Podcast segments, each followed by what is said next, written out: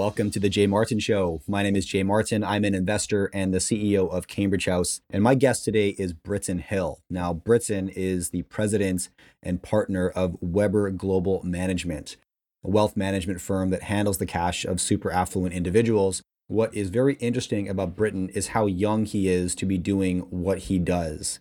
Briton is 26 years old. However, he's already gathered over a decade of experience in the market, and this gives him a very unique perspective. I would tell you that after my brief one hour conversation with Briton, I find him highly intelligent, highly uh, thoughtful in his approach, but very pliable in his ideas. And uh, you listen to the interview and tell me if you get the same. So, anyways, what struck me is his approach right now, where he's looking to allocate cash, is in the multi billion dollar pre IPO market. And I don't think I've had anybody on the show in the last two years who is focused on that like he is. So we got into those deals, how they're structured, how he sources them, what he looks for in any industries that he feels are set to outperform. We talked about precious metals. We talked about the gold market. We talked about cryptocurrency, specifically Bitcoin, and where he sees the bigger opportunities in the crypto market those being the service providers, the picks and shovels companies. So, very, very interesting. And then we got into what we both believe will be the biggest bull market of our lifetime, and that is health science or med tech. And if you listen to my show regularly, you know I feel that way. So, it was fun diving into that with Briton. We talked about what that might look like, what the future of health might look like, and where the investment opportunities are. So, here is Briton Hill, president and partner of Weber Global Management. This is the Jay Martin Show. Enjoy.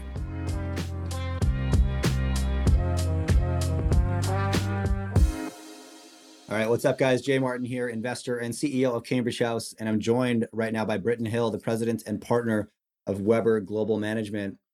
Briton, it's great to meet you. Hey, Jay, thanks for having me. It's good to be here. Excited to have you on the show. I've got a handful of directions I want to I want to jump in here, but for anybody who's not familiar with yourself or Weber Global, could you start there and just give us the highlight reel of of how you spend your time, Briton? Sure. Well, how I spend my time now, I mean, always analyzing the markets. I'm fascinated by investing and things that are going on, economics, and obviously running the firm, managing money for clients, working with people to help them uh, kind of bulletproof their portfolios and find ways to make money in a ever challenging economic environment uh, with everything we have going on here. So a lot of my time is spent uh, looking at the markets, engaging those clients, and then traveling. So I like to travel. It's kind of what I do for fun, and um, okay. It gets me out and opens up my perspective perspective a little bit and helps me see the world in a different light, I guess, and that contributes to success as an investor. I appreciate that. And talk to me about the client base at Weber Global. Who do you? I know it's a it's a fairly affluent client base, and so, but talk to me about the products and and how Weber Global operates. Sure. Uh, we're set up as an RIA, which is an investment advisory firm. So our clients have separately managed accounts at Weber Global Management and as you said, our our clientele does typically skew wealthier, but that that maybe could be said for a lot of firms because wealthy people are the ones with investment accounts, generally speaking.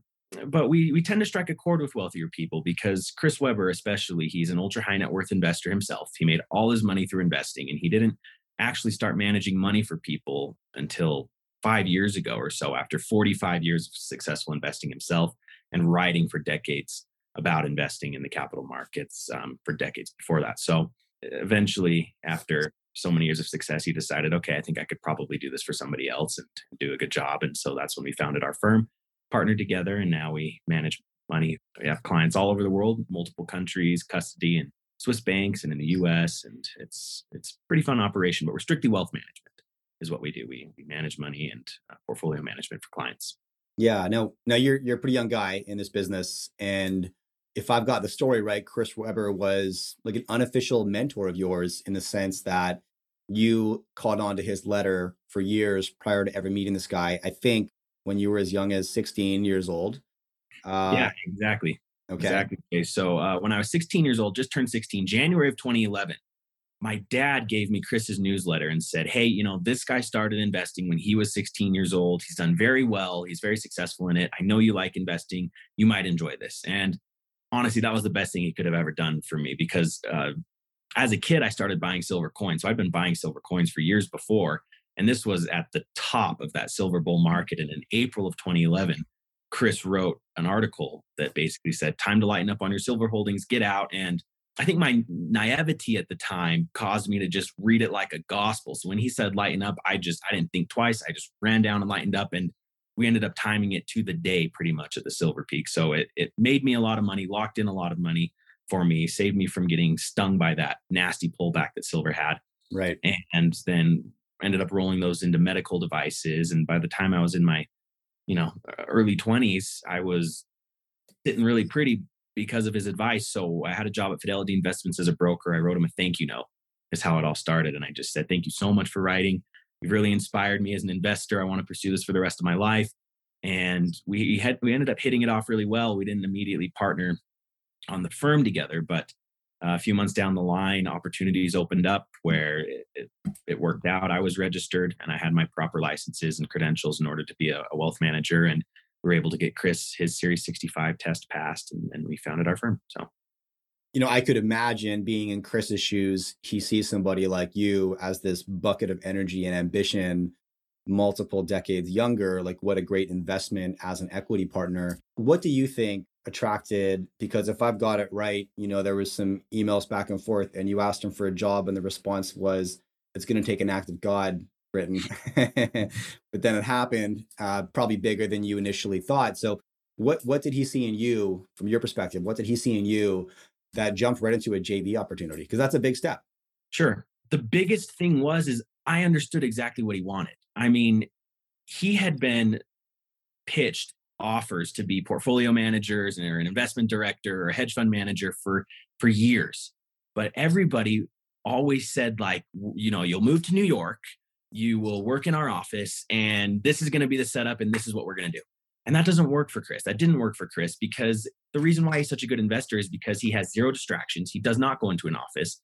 He just focuses on the market. He he lives a very laid back, low key life. And the fact that everybody was just asking him all the time or telling him like, you know, we have this partnership opportunity for you. We're going to do great together. It was exciting for him, but the fact that they required him to come into an office or he had to abide by this schedule or do this, it just it never worked out.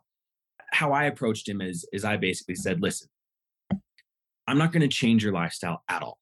I know that would be a huge mistake. It'd probably affect your success as an investor. So, what we'll do is you sit and keep doing exactly what you're doing.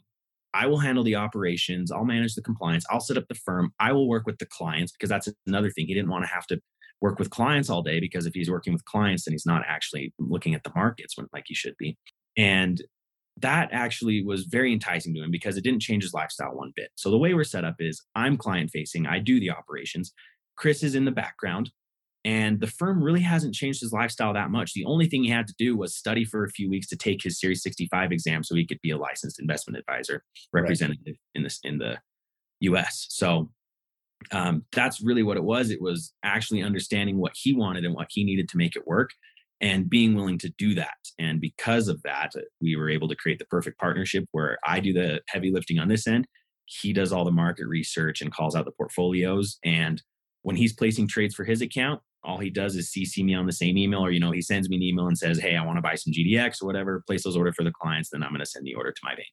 Got it. Now diving into your client base a little bit more. So, are you playing equal parts of offense and defense? Meaning, you know, if you're managing super affluent client base, the goals are often different from somebody who's looking to create wealth, right? It's like, I have money. Your job is to be the steward of this capital and protect it. And so, what we're looking for is safe haven assets mm-hmm. versus mm-hmm. looking for those earlier stage or higher upside opportunities. How does Weber Global? Do you specialize in one or the other, or you equally weighted all across the board? Talk to me about that a little bit. What we do, Jay, is we have a general strategy. So, right now, we do have some inflation concerns. So we're, for example, we're investing in gold and precious metals and things like that. And that's our general strategy. We know we want to have that for all of our clients. But like you said, each individual client has a different risk tolerance, different investment objectives. So what we do is we tailor that to each client. So for a client that has more of a, a, growth and aggressive type of risk tolerance, we'll do things like options and long dated options or leaps and things like that to give them a little bit more uh, exposure and and leverage or we will hold maybe a higher percentage in mining companies as opposed to gold itself because that'll give a little bit more volatility um, but that works in both ways you know when things go down it, it can drag you down harder too. And then for for clients that have a more moderate approach, we'll do we'll obviously do things that are more moderate. We'll hold a bigger chunk of the portfolio in gold, maybe have a little more cash or or spread it across uh, ETFs that are more balanced. So that way there's not as much volatility. So that's really how we do it. We have our general strategy, the direction we want to go. And then based on that, that strategy, we customize portfolios within that to still meet the strategy objective without exposing a client with a moderate or conservative risk tolerance to too much risk for them to handle. Okay. And then talking about your portfolio, you're still in your 20s, correct? Yes. So I could make the assumption, and you tell me if I'm wrong, that you're looking for upside. You're looking to create wealth at this point in your investor life. Is that correct? Exactly. Okay. So um, I am, yeah. And so you, you started in the silver sector, cashed out in 2011. You mentioned that you moved that money to medical devices. I'm really curious about that.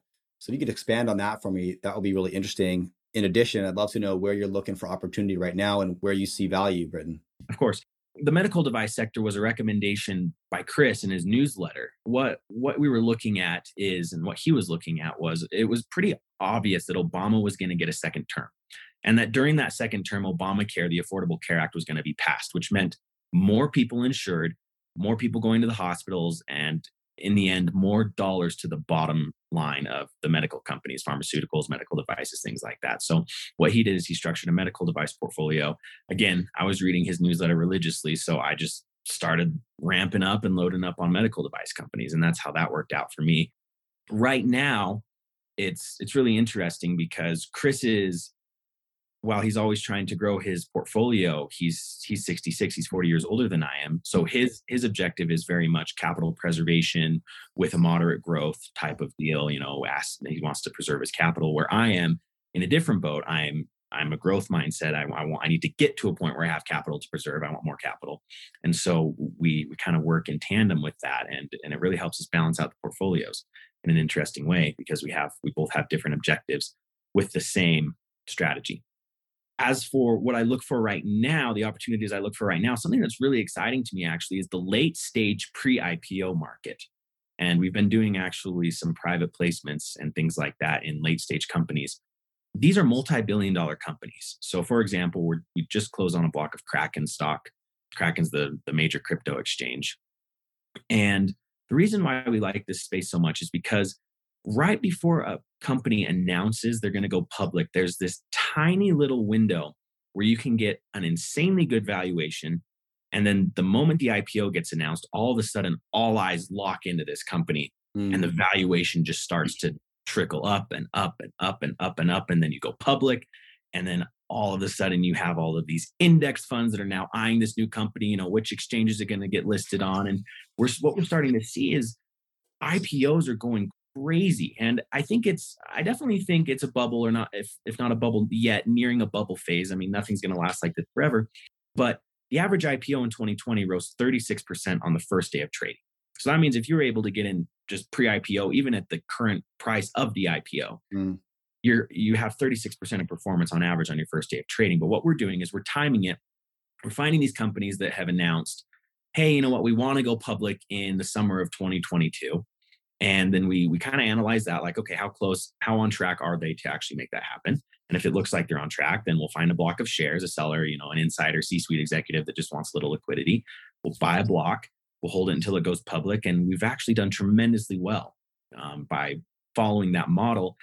And there is some fundamentals to it. We want to buy companies that we believe in and we feel will do well and perform even if the ipo botched so that way we can hold it out and ride out ride out a loss. But we're really just taking advantage of the momentum. It's really interesting. It is, yeah. Now, now, first question: How are you securing or finding these blocks? Are you looking at the shareholder base and saying, "Look, here's some early investors who probably would love some liquidity," and approaching them directly and independently, or how do you go about sourcing those opportunities? That and we have good relationships with venture capital funds and investment banks and brokerages uh, things like that that actually hold inventory of these types of companies. And so you, you look at who the early investors are. Maybe you know the investors or an investment bank, and it's as simple as making a phone call saying, "Hey, we're interested in this company. We know they're going public soon. Do you know anybody looking for liquidity?" Because the thing is, is on paper, these CEOs and executives they're worth hundreds of millions of dollars, but until they have a liquidity event and until their lockups are done, they're stuck. Mm. So a mm. lot of them will be willing to part with a small percentage of their shares. You know, if, if I have 100 million bucks in shares, I'll sell a $2 million block, whatever. Hmm. I still have 98 million bucks and I get 2 million worth of liquidity right now, even if I have to sell it at a little discount. So that's how we're finding our shares. Interesting. Yeah. Because immediately I'm thinking if these VCs are seeing the same thing that you're seeing, you know, they're so close to that liquidity event. What would incentivize them to release that stock at that point instead of hanging on for another 18 months? But maybe that's it. Well, a lot of it is de risking the portfolio too there's a lot of uncertainty going into an IPO. The IPO can flop, it can get delayed, market economics, uncertainty in the future of what could happen. So it's you can kind of see it on their faces. A lot of these CEOs and executives, they're super anxious, and the VCs are super anxious. Like, yeah, technically we're this close, but if anything yeah. happens, our liquidity event could be botched. So a lot of the time, especially you'll find this with venture capital funds who their one dollar cost basis is now worth a hundred bucks they're very happy to de-risk their portfolio a little bit. So if something happens or if the IPO goes and botches and doesn't do well, they can at least go back to their investors or console themselves and say, "Hey, we got our capital off the table. Uh, we have zero risk in this asset now. Everything's just free and clear." Yeah. So that's that's a big thing you see. Yeah. Okay. I love that. Now you mentioned Kraken, right? Crypto company, crypto exchange company. What sectors? What other sectors in the multi-billion-dollar pre-IPO market are catching your attention right now? I, at first I thought it was maybe a coincidence, but I'm actually starting to find that I really like tech, particularly fintech. Fintech companies, I understand. Maybe it's because I like finance and I, have used all sorts of financial platforms and things like that. So uh, we did SoFi, which was a, a, really good one. We did tremendously well on SoFi. Uh, actually, uh, we just liquidated our publicly trading shares last week on the 18th for 325% profit since we bought it in last October. So in one year, up 325%. That's the kind of things we're seeing in this market. I don't think that'll last forever, but just to give you an idea, um, another company, Indigo AG, that's a little less known one, but they use AI to dramatically improve crop yields while reducing the amount of water that that these companies are having to use to do it. They use microbiology and AI. And with all the droughts this year, Indigo AG has done tremendously well because these farmers are having to find ways to keep their sustain their current crop yields while being while being given less water to use. So uh, those are those are two uh, recent ones, and there's Kraken. Um, we're looking at a few others right now. This is a this is a new thing. We haven't done this for clients very long. I've done it personally for a while, but uh, those are the three active ones that we have right now going on, and uh, a few others we're looking at in the works, but we'll see. Okay, yeah, I appreciate that. So SoFi, because you know you get fintech, Indigo AG. I love food tech as well. That's a really interesting mm-hmm. sector. And I think just getting started, where would you love to invest, but you're just not seeing any opportunities right now? Where you think there's a market here that's yet to be discovered, but there's ha- there hasn't been any entrepreneurs or opportunities that really caught your attention, like this is the horse I want to bet on yet, but it's probably coming the thing that actually is most interesting to me is kind of swinging back in the medical space and it's particular, particularly around medical diagnostics. Interesting. And the reason why this is so interesting to me um, my good friends actually founded the company doxy.me i'm sure a lot of your uh, followers have heard of them they are the, uh, the world's largest free online telehealth and they have a massive provider network a massive platform and what we've actually seen is we've seen we're seeing a lot of decentralization happening in a broad scale. We're seeing decentralized finance happening with cryptos and then that upsetting. We're seeing decentralized medical type of stuff happening with this online telemed. And I think everything is kind of reverting back to this age of uh, autonomy. And so, what I think the next opportunity will be is in diagnostics at home where people you you know you don't even really need to go to the doctor anymore. You call your doctor and everybody in their home just like a lot of people have a thermometer have some way um, theranos was close to this although it turned out to be fraud but some sort of diagnostic device where people don't need to go and get a ton of blood work done or don't need to necessarily go into a hospital.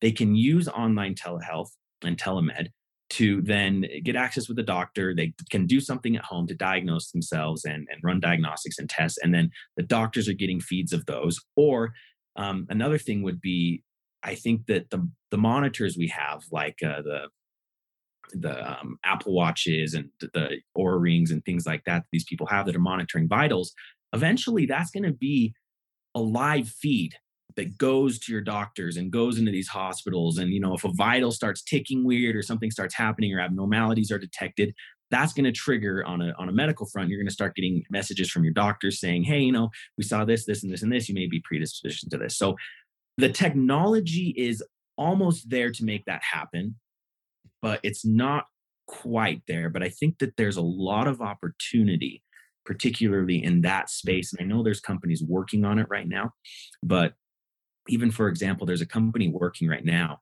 that uh, you, you can't really tell looking at me, but certain resolution cameras, every time your heart beats, your head kind of moves like this. And you don't realize, but it can get picked up on cameras.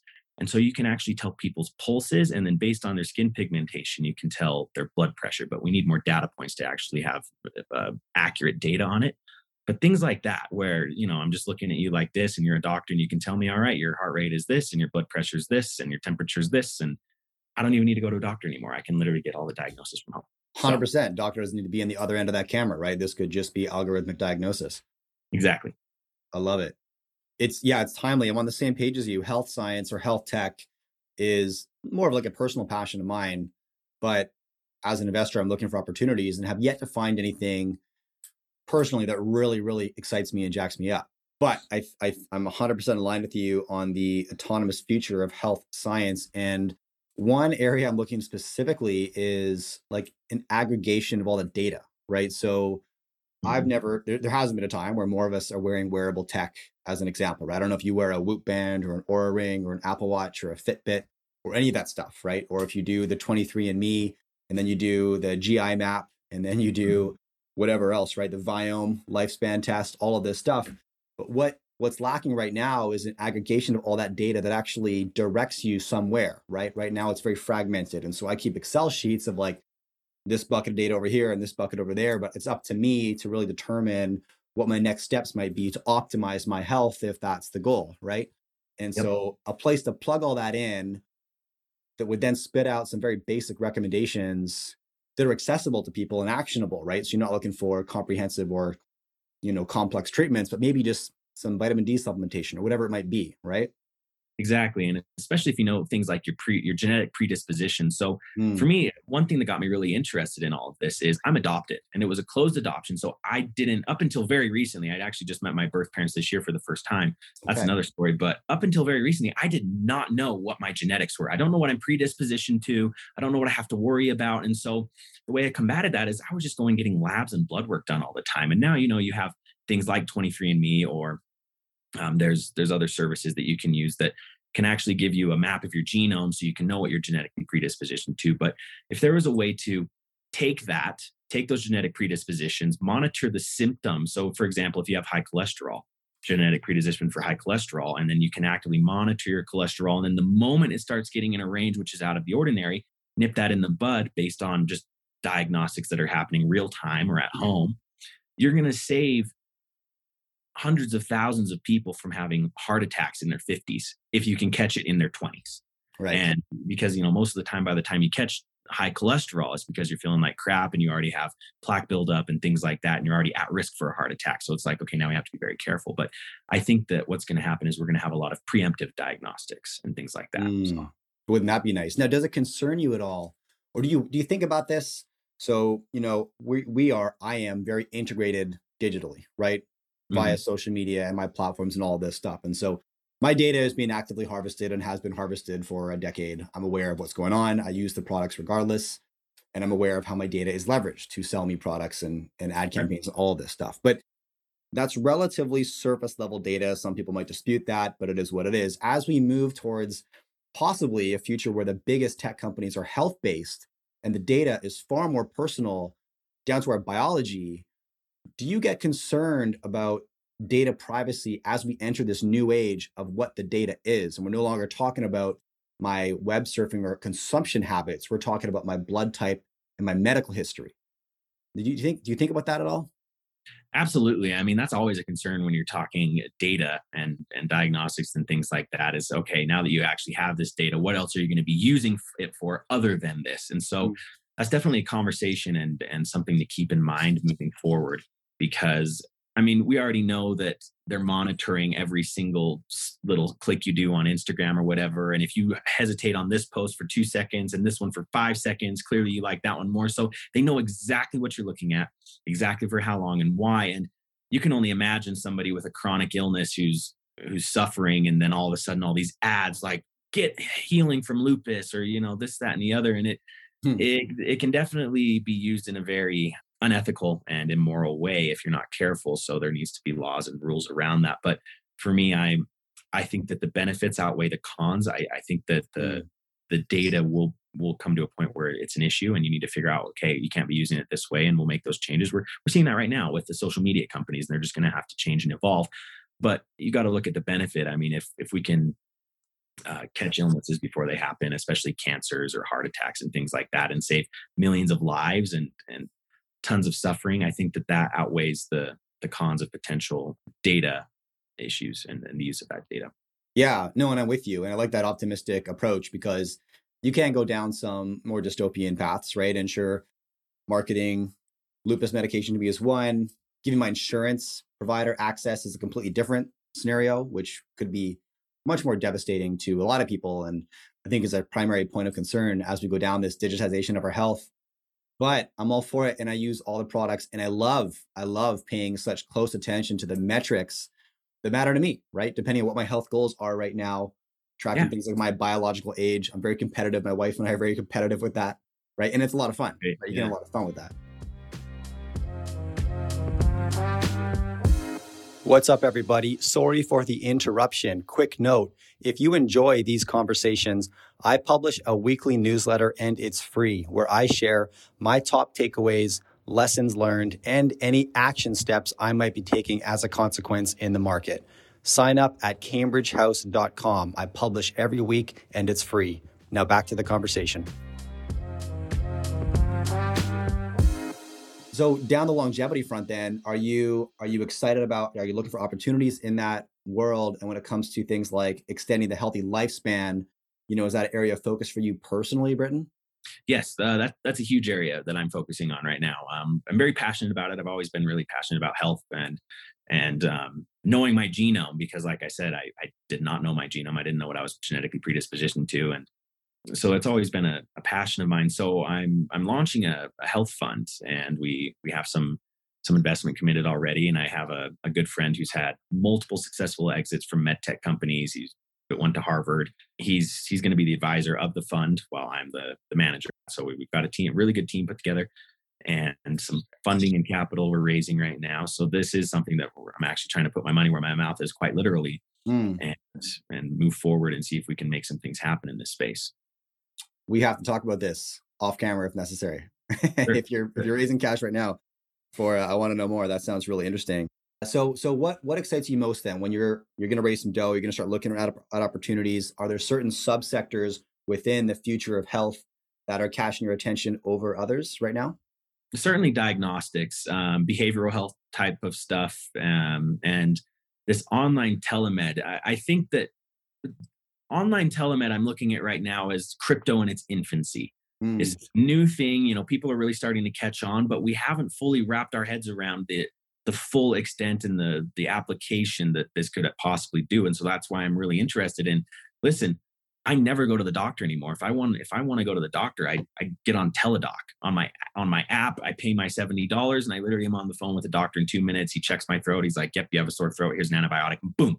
I'm done in two minutes. I didn't have to go in and sub- expose myself to sickness and things like that. I'm done. So I'm I'm really interested in things that make this telemed more accessible. It's like what else can we add to this? How much further can we take this technology? Because what people don't realize is when they're what they're really paying for in this type of thing is time. They're paying for the time saving and convenience that's that's really it. I mean and so how can we make this even more convenient? How can we save even more time? What are those things that people still need to go into the hospitals to get done that we can actually just do from home and people will happily pay the same amount or close to the same amount because they're they're doing it from home and it's convenient and saving them time. So the doctors are still getting paid. Everybody's still making money. Everybody's still spending money but it just made it so much easier and so mm. much more accessible because it's it's difficult now to get labs and, and things like that done. So that, that's really the focus right now. Um, we are looking at some behavioral health stuff because depression rates, especially during the COVID crisis, have skyrocketed, mm. and um, the numbers on online telemed platforms, uh, huge users of those are actually psychologists and psychiatrists. They've all uh, migrated remotely, so it's okay. How can we further benefit those that struggle with mental health related illnesses and then give psychologists, psychiatrists more tools to use and ways to diagnose and and things like that via online telemed. So these are all kind of areas we're focusing on right now. I love that. We're really excited about it. And you're right. Access and ease of use is a key obstacle for getting anything like labs done, as you said, and and just decreasing those obstacles to access, I believe, will have such a profound impact on improving people's health because if it's a challenge to book that appointment and to get to the doctor and and do that test, you're just far less people are going to do it we know as entrepreneurs, as money managers, what you measure in your life is what typically you improve, right? Those numbers you're paying the most attention to, that's where you notice the needle moving. And if we could provide that access for people to do that with their health, like what a game changer, right? And right. I, I, love it. I see the tsunami of cash moving that direction, which is very inspiring. Uh, CEOs like Tim Cook saying health will be Apple's biggest contribution to the planet. It's you're seeing all the indicators right? And so yeah i'm going to be paying attention to what you're doing there. That's really exciting. So i want to double back now to the crypto market your kraken investment. Um, you you spoke about that. Talk to me a little bit about how you qualify personally. Do you Briton? do you invest in cryptocurrencies? Let's start there. Do you invest in cryptocurrencies? And if so how? Yes. how do you hold um, I, I have invested in cryptocurrencies. Right now, um, my biggest crypto holding is going to be Kraken. Uh, I really like picks and shovels companies and yeah. Kraken, for example, during the month of May, they had a record breaking month. So even though Bitcoin cut in half, it was a record month for, for Kraken because of the volume, because they're, they're getting fees on both sides. So I really like that. But for me, I've held Bitcoin multiple different ways. I've held the coin itself uh, via exchanges, and I've also uh, bought the ETFs. I don't think there's any one perfect way to hold it. I'm always in favor of holding it actually yourself if you could. But for some people, the crypto exchanges are very hard to navigate, especially um, people that are a little less tech savvy. So it's very easy for them to just log into their brokerage and buy the Grayscale Bitcoin Trust, for example. Right. Put up that way. You pay more fees. Um, usually, you have a management fee, and things fees can be a bit higher that way. But like I said, the ease of use, uh, it can be worth it for a lot of people. I know you invest in precious metals, or at least you have in the past. Talk to me about how you view the relationship between hard assets like gold and silver and off grid, safe haven assets, if you think of it that way, like Bitcoin? Well, I think a lot of people, at least a lot of what I've been hearing is it's almost like it's one or the other. And I don't think it has to be that way. I think that they both have good practical usage and they they both are are value and um, cryptocurrencies, uh, especially Bitcoin, has in, inflation hedging properties and safe haven type mm-hmm. properties just like gold does. I think what we'll find is they'll they'll work in sync. You know some people are going to prefer gold and those types of tangibles and others are going to prefer the crypto and the bitcoin. If we continue to move down a more tech heavy space i can certainly see bitcoin continuing to gain market share over gold but that doesn't necessarily mean gold is going to become redundant forever. Um, if there was ever a, a really strong clamp down on uh, digital currencies and things like that obviously it's it's really hard to go and confiscate everybody's gold that's in a safe in their house, but they could lock down the exchanges. I mean, we saw that in China. Again, I don't think that's going to happen. Just thinking worst case scenario, but yeah, I, I see them working together. I own both. I own gold. I own cryptocurrencies, and a lot of my clients own both. They have they have gold and they have cryptocurrencies. Um, I will say, sophisticated investors tend to migrate more towards gold, but it's because those markets are a lot less volatile. And i think that that is the going to be one of the biggest uh, contributors to sophisticated investors really starting to recognize bitcoin as a safe haven asset and bolstering their portfolio to the levels that they have things like precious metals and bonds. It will be the volatility of the cryptocurrency starting to balance out. Mm-hmm. and i think that'll happen over the next 10 to 20 years but it's going to take time because these are new markets. You have a lot of new entrants. You have a lot of uncertainty around them and so you have a lot of people rushing in one day and then something else happens and so a ton of people rush out and it just causes these tremendous price swings that's going to really uh, upset sophisticated uh, capital preservation types of investors and that's that's the issue i see with cryptocurrencies right now where gold does not have that issue. But again i think that could change over time.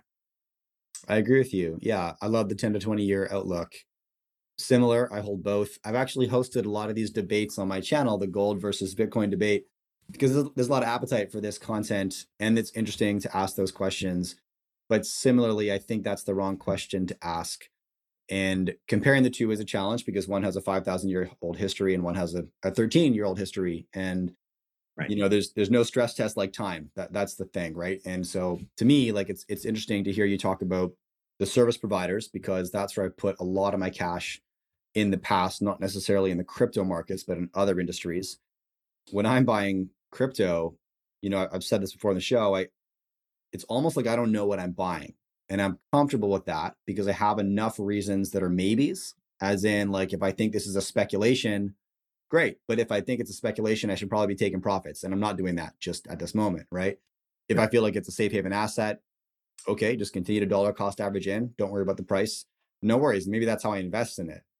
It seems like the the safest and most pragmatic approach if you know enough to want a horse in the race, but you don't want to be reckless or too aggressive, right? I don't buy the altcoins, for example. Whereas right. if you think this is some potential future currency on a global scale, then you should just be gobbling up as much as possible, probably, regardless of what the price is. Exactly. Do any of those buckets resonate more with you when you think about maybe Bitcoin specifically?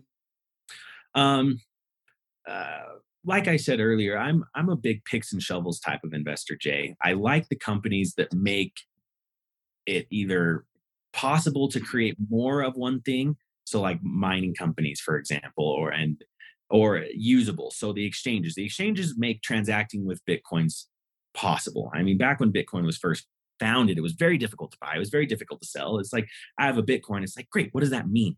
You know, mm-hmm. you have a. Bitcoin. Congratulations. What does that mean? But now we're actually starting to see these companies come to market where we can now charge interest on Bitcoin. We can transact with Bitcoin. You can check out at a online store with Bitcoin. You we can buy and sell and trade. And now Kraken has a physical bank branch where you can go from crypto to fiat and and things like that. And so that's that's kind of where I'm putting a lot of my money right now is is more into these like picks and shovels types of companies. And I hesitate to call Bitcoin a safe haven asset only because I know that it has the properties of an inflation hedge. You know, you can't once the finite amount is created, there's no more that can be created. But the thing is, is I would never recommend an 80 year old put a substantial chunk of their portfolio in Bitcoin unless they had tens of millions or hundreds of millions of dollars. Why? Because that's just not safe.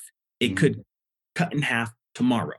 Mm-hmm. And that would be awful. Uh, I can't say the same for gold. I, I would, re- I could recommend, I would, I would recommend gold over Bitcoin because um, mostly just the volatility concerns. That, that's my biggest concern. But like I said, I think that Bitcoin will get there. We're still in the infancy stages we're in a di- we're entering a different phase where instead of just there being the coins now we're actually starting to see companies come on board where these coins are being uh, made possible to use and to actually transact and do things with so there actually are true digital currencies now and that's right. what i that, that's where i'm most excited right now is investing in those types of companies because i think that's where some great opportunity is Okay, so I'd love you to take a second and you mentioned you'd recommend gold over Bitcoin. I don't know if you're specifically talking about your as you mentioned, 80 year old clientele or just in general. But where mm-hmm. this question comes from is, you know, I own physical gold, I own physical silver, I own a handful, quite sure. a lot actually, of, of mining equities.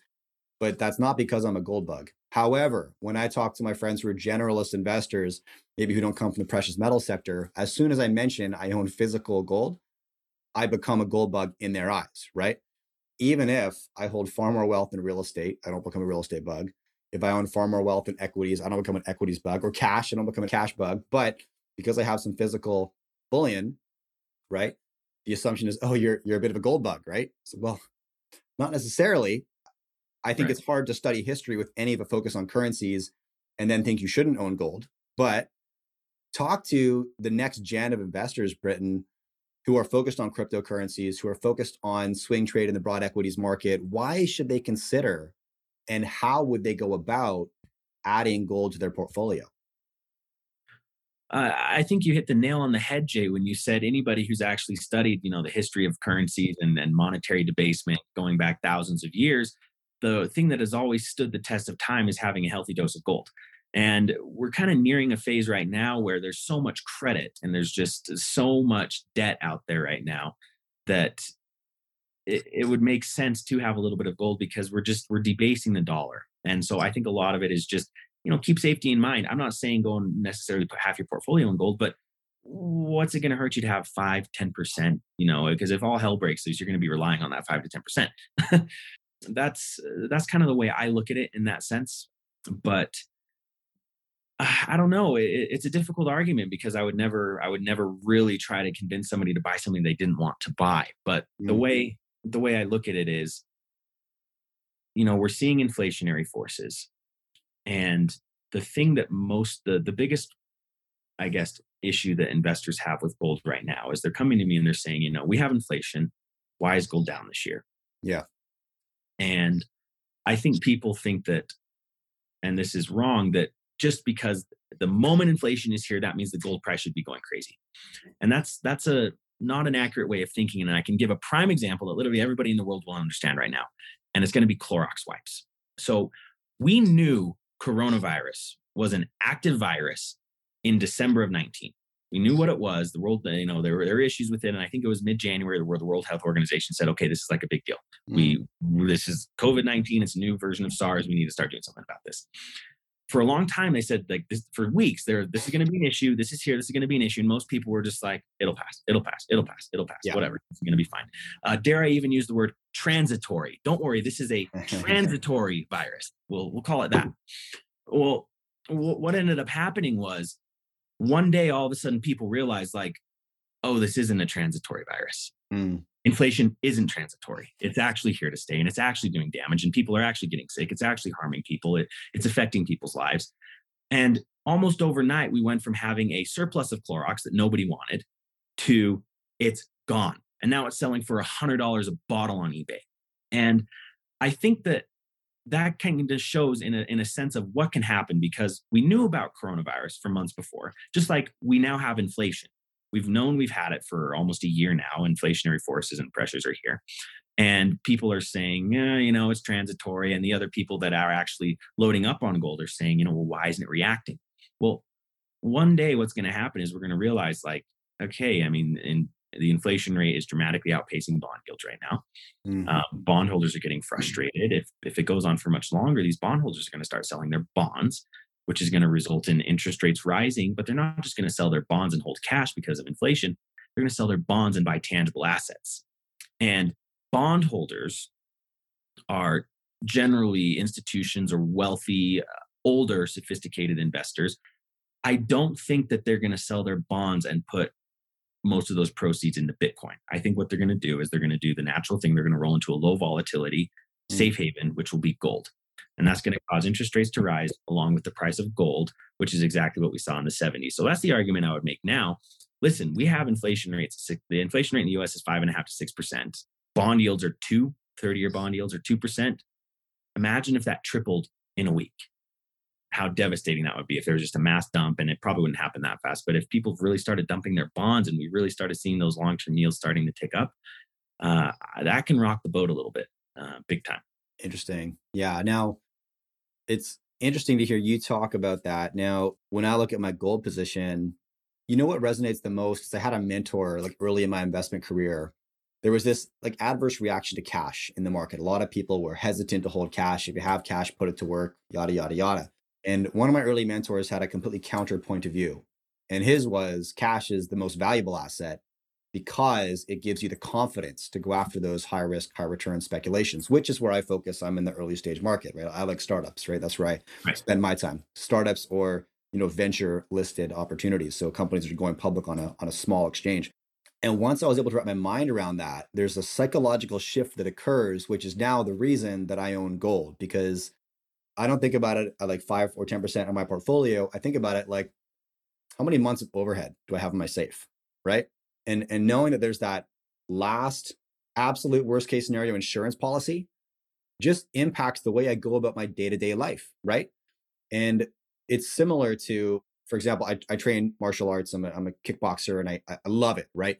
I love it for the sport. I love it for the recreation. Another reason that I like it is for the psychological impact of just knowing that I'm probably good in a in a crisis, right? I'm not uh, a fighter, like I don't go out pick fights, never. But there's part of my brain that appreciates having that insurance policy that in a crisis, you know, I, I've got an insurance policy there, right? I'm pretty good, right? And I think right. about gold the same way. It's that confidence, it's financial confidence that lets me know I can weather a storm. I have a, a worst case scenario insurance policy, so I'm good. Whether that's six months overhead, a year overhead, three months overhead, a month, it doesn't matter, but it really impacts my psychology. And when you're not acting from a place of scarcity and fear, you just act different. You take bolder steps, right? I think more clearly, right? And so I think that's maybe overlooked when I'm talking to my friends about gold these days. That's what I try to communicate. I'm like, it's not just about it's not just about being a gold bug and and look, I don't think we're going back to gold standard anytime. Like I just I don't think so, right? But right, I still want that insurance policy, that completely sovereign, independent insurance policy. Exactly. I think that's a great way of looking at it. I'm the same way. And I look at it the same way. You know, I always think about that when I'm when I'm making an investment, especially in private placements, because who knows what could happen. But you always have that to fall back on. It's like I always, I always have an asset that I can take into any shop, any jewelry shop. I can give it to anybody, and they will accept it as value. And it, it's it, like you said, it's just very comforting. It's almost like an insurance policy. And I, I look at mine the same way. I I don't think we're going back on a gold standard. I'm not one of those people that, you know, this is all going to be a great reset. We're going back on the gold standard and then we're going to be transacting with silver certificates again in the US. No, uh, I think we're way past that. But hey, you know, it's insurance. It's insurance. And the I think the question that every good investor asks themselves on a trade is what if I'm wrong? And to me, mm-hmm. That's what gold is to me. I'm still investing heavily in US stocks. Uh, I think that gold bugs have a bad connotation because they uh, they're kind of the doomsdayers. They're the guys that are, you know, they they're not only buying their gold, but they're buying their gold because they can't wait for the whole system to blow up, and they they're the only ones with gold and wealth. And I think that's what kind of rubs people the wrong way. I buy gold because it's an insurance policy, it's an inflation hedge. I think it's a good investment. It's been around for thousands of years and has had proven value, and I think it will continue to be around for thousands of years. Mm-hmm. Um, but yeah, I, that, I, I like the way you look at it. I I think I look at it very similarly. And that gold bug, gold bug doom and gloom mindset, that's a it's like a media culture, you know, and and it sells, right? Because doom and gloom, that fight or fight or flight response, those headlines that trigger that, they get the mm-hmm. clicks, right? They sell the ads. It's a good business model to keep people scared, and uh, it's it frustrates me to no end. Similar, I think, why a lot of people are adverse to stepping into the crypto markets because they they they step into the community and what do they see? You know, you make you liquidate a piece of your portfolio right away. It's have fun being poor right? It's the laser eyes, it's all the mm-hmm. sensationalism of it, which it's hard work, but you need to cut through that and understand there's also value there if you're not a maximalist. And the gold market's the same way. The sky isn't falling, the world's not coming to an end. Cut that out of the narrative and avoid that media, but there's also value there. So I know we're bumping up against the clock here. So some some last questions to wrap up. Navigating the media landscape to get good information about what's occurring in the market is one of the hardest things, right? Cutting through that noise to get to the signal. So, talk to me about how you do your research. Are there platforms that you gravitate towards, and where should people look? You know, as a wealth manager, you're always researching the markets, uh, especially when you're managing for ultra high net worth clients, because you need to need to always be on your toes. So, for me, the biggest thing is if it looks like clickbait, and if it if it sparks emotion inside you whether good or bad or fuel or if you feel anger it probably is and you probably shouldn't look at it. Mm. you know I, I try to i i just want the raw data and the raw numbers and i'll i'll click on the clickbait articles just read it and see what they're saying but for me my biggest focus is on data. So i go to the federal reserve site every week and i pull the fed numbers I want to know what the balance sheet is doing. You know, did money con- did, did they increase their balance sheet? Are they reducing their balance sheet? I want to know what the Fed is doing because if there's one thing that we've learned over thousands of years of history watching governments is don't listen to what they say, watch what they're doing. And it's the same with the Fed. Don't listen to what they're saying, watch what they're doing. Um, and that so that's what I like to do. I like to I look at that and then governmental policy.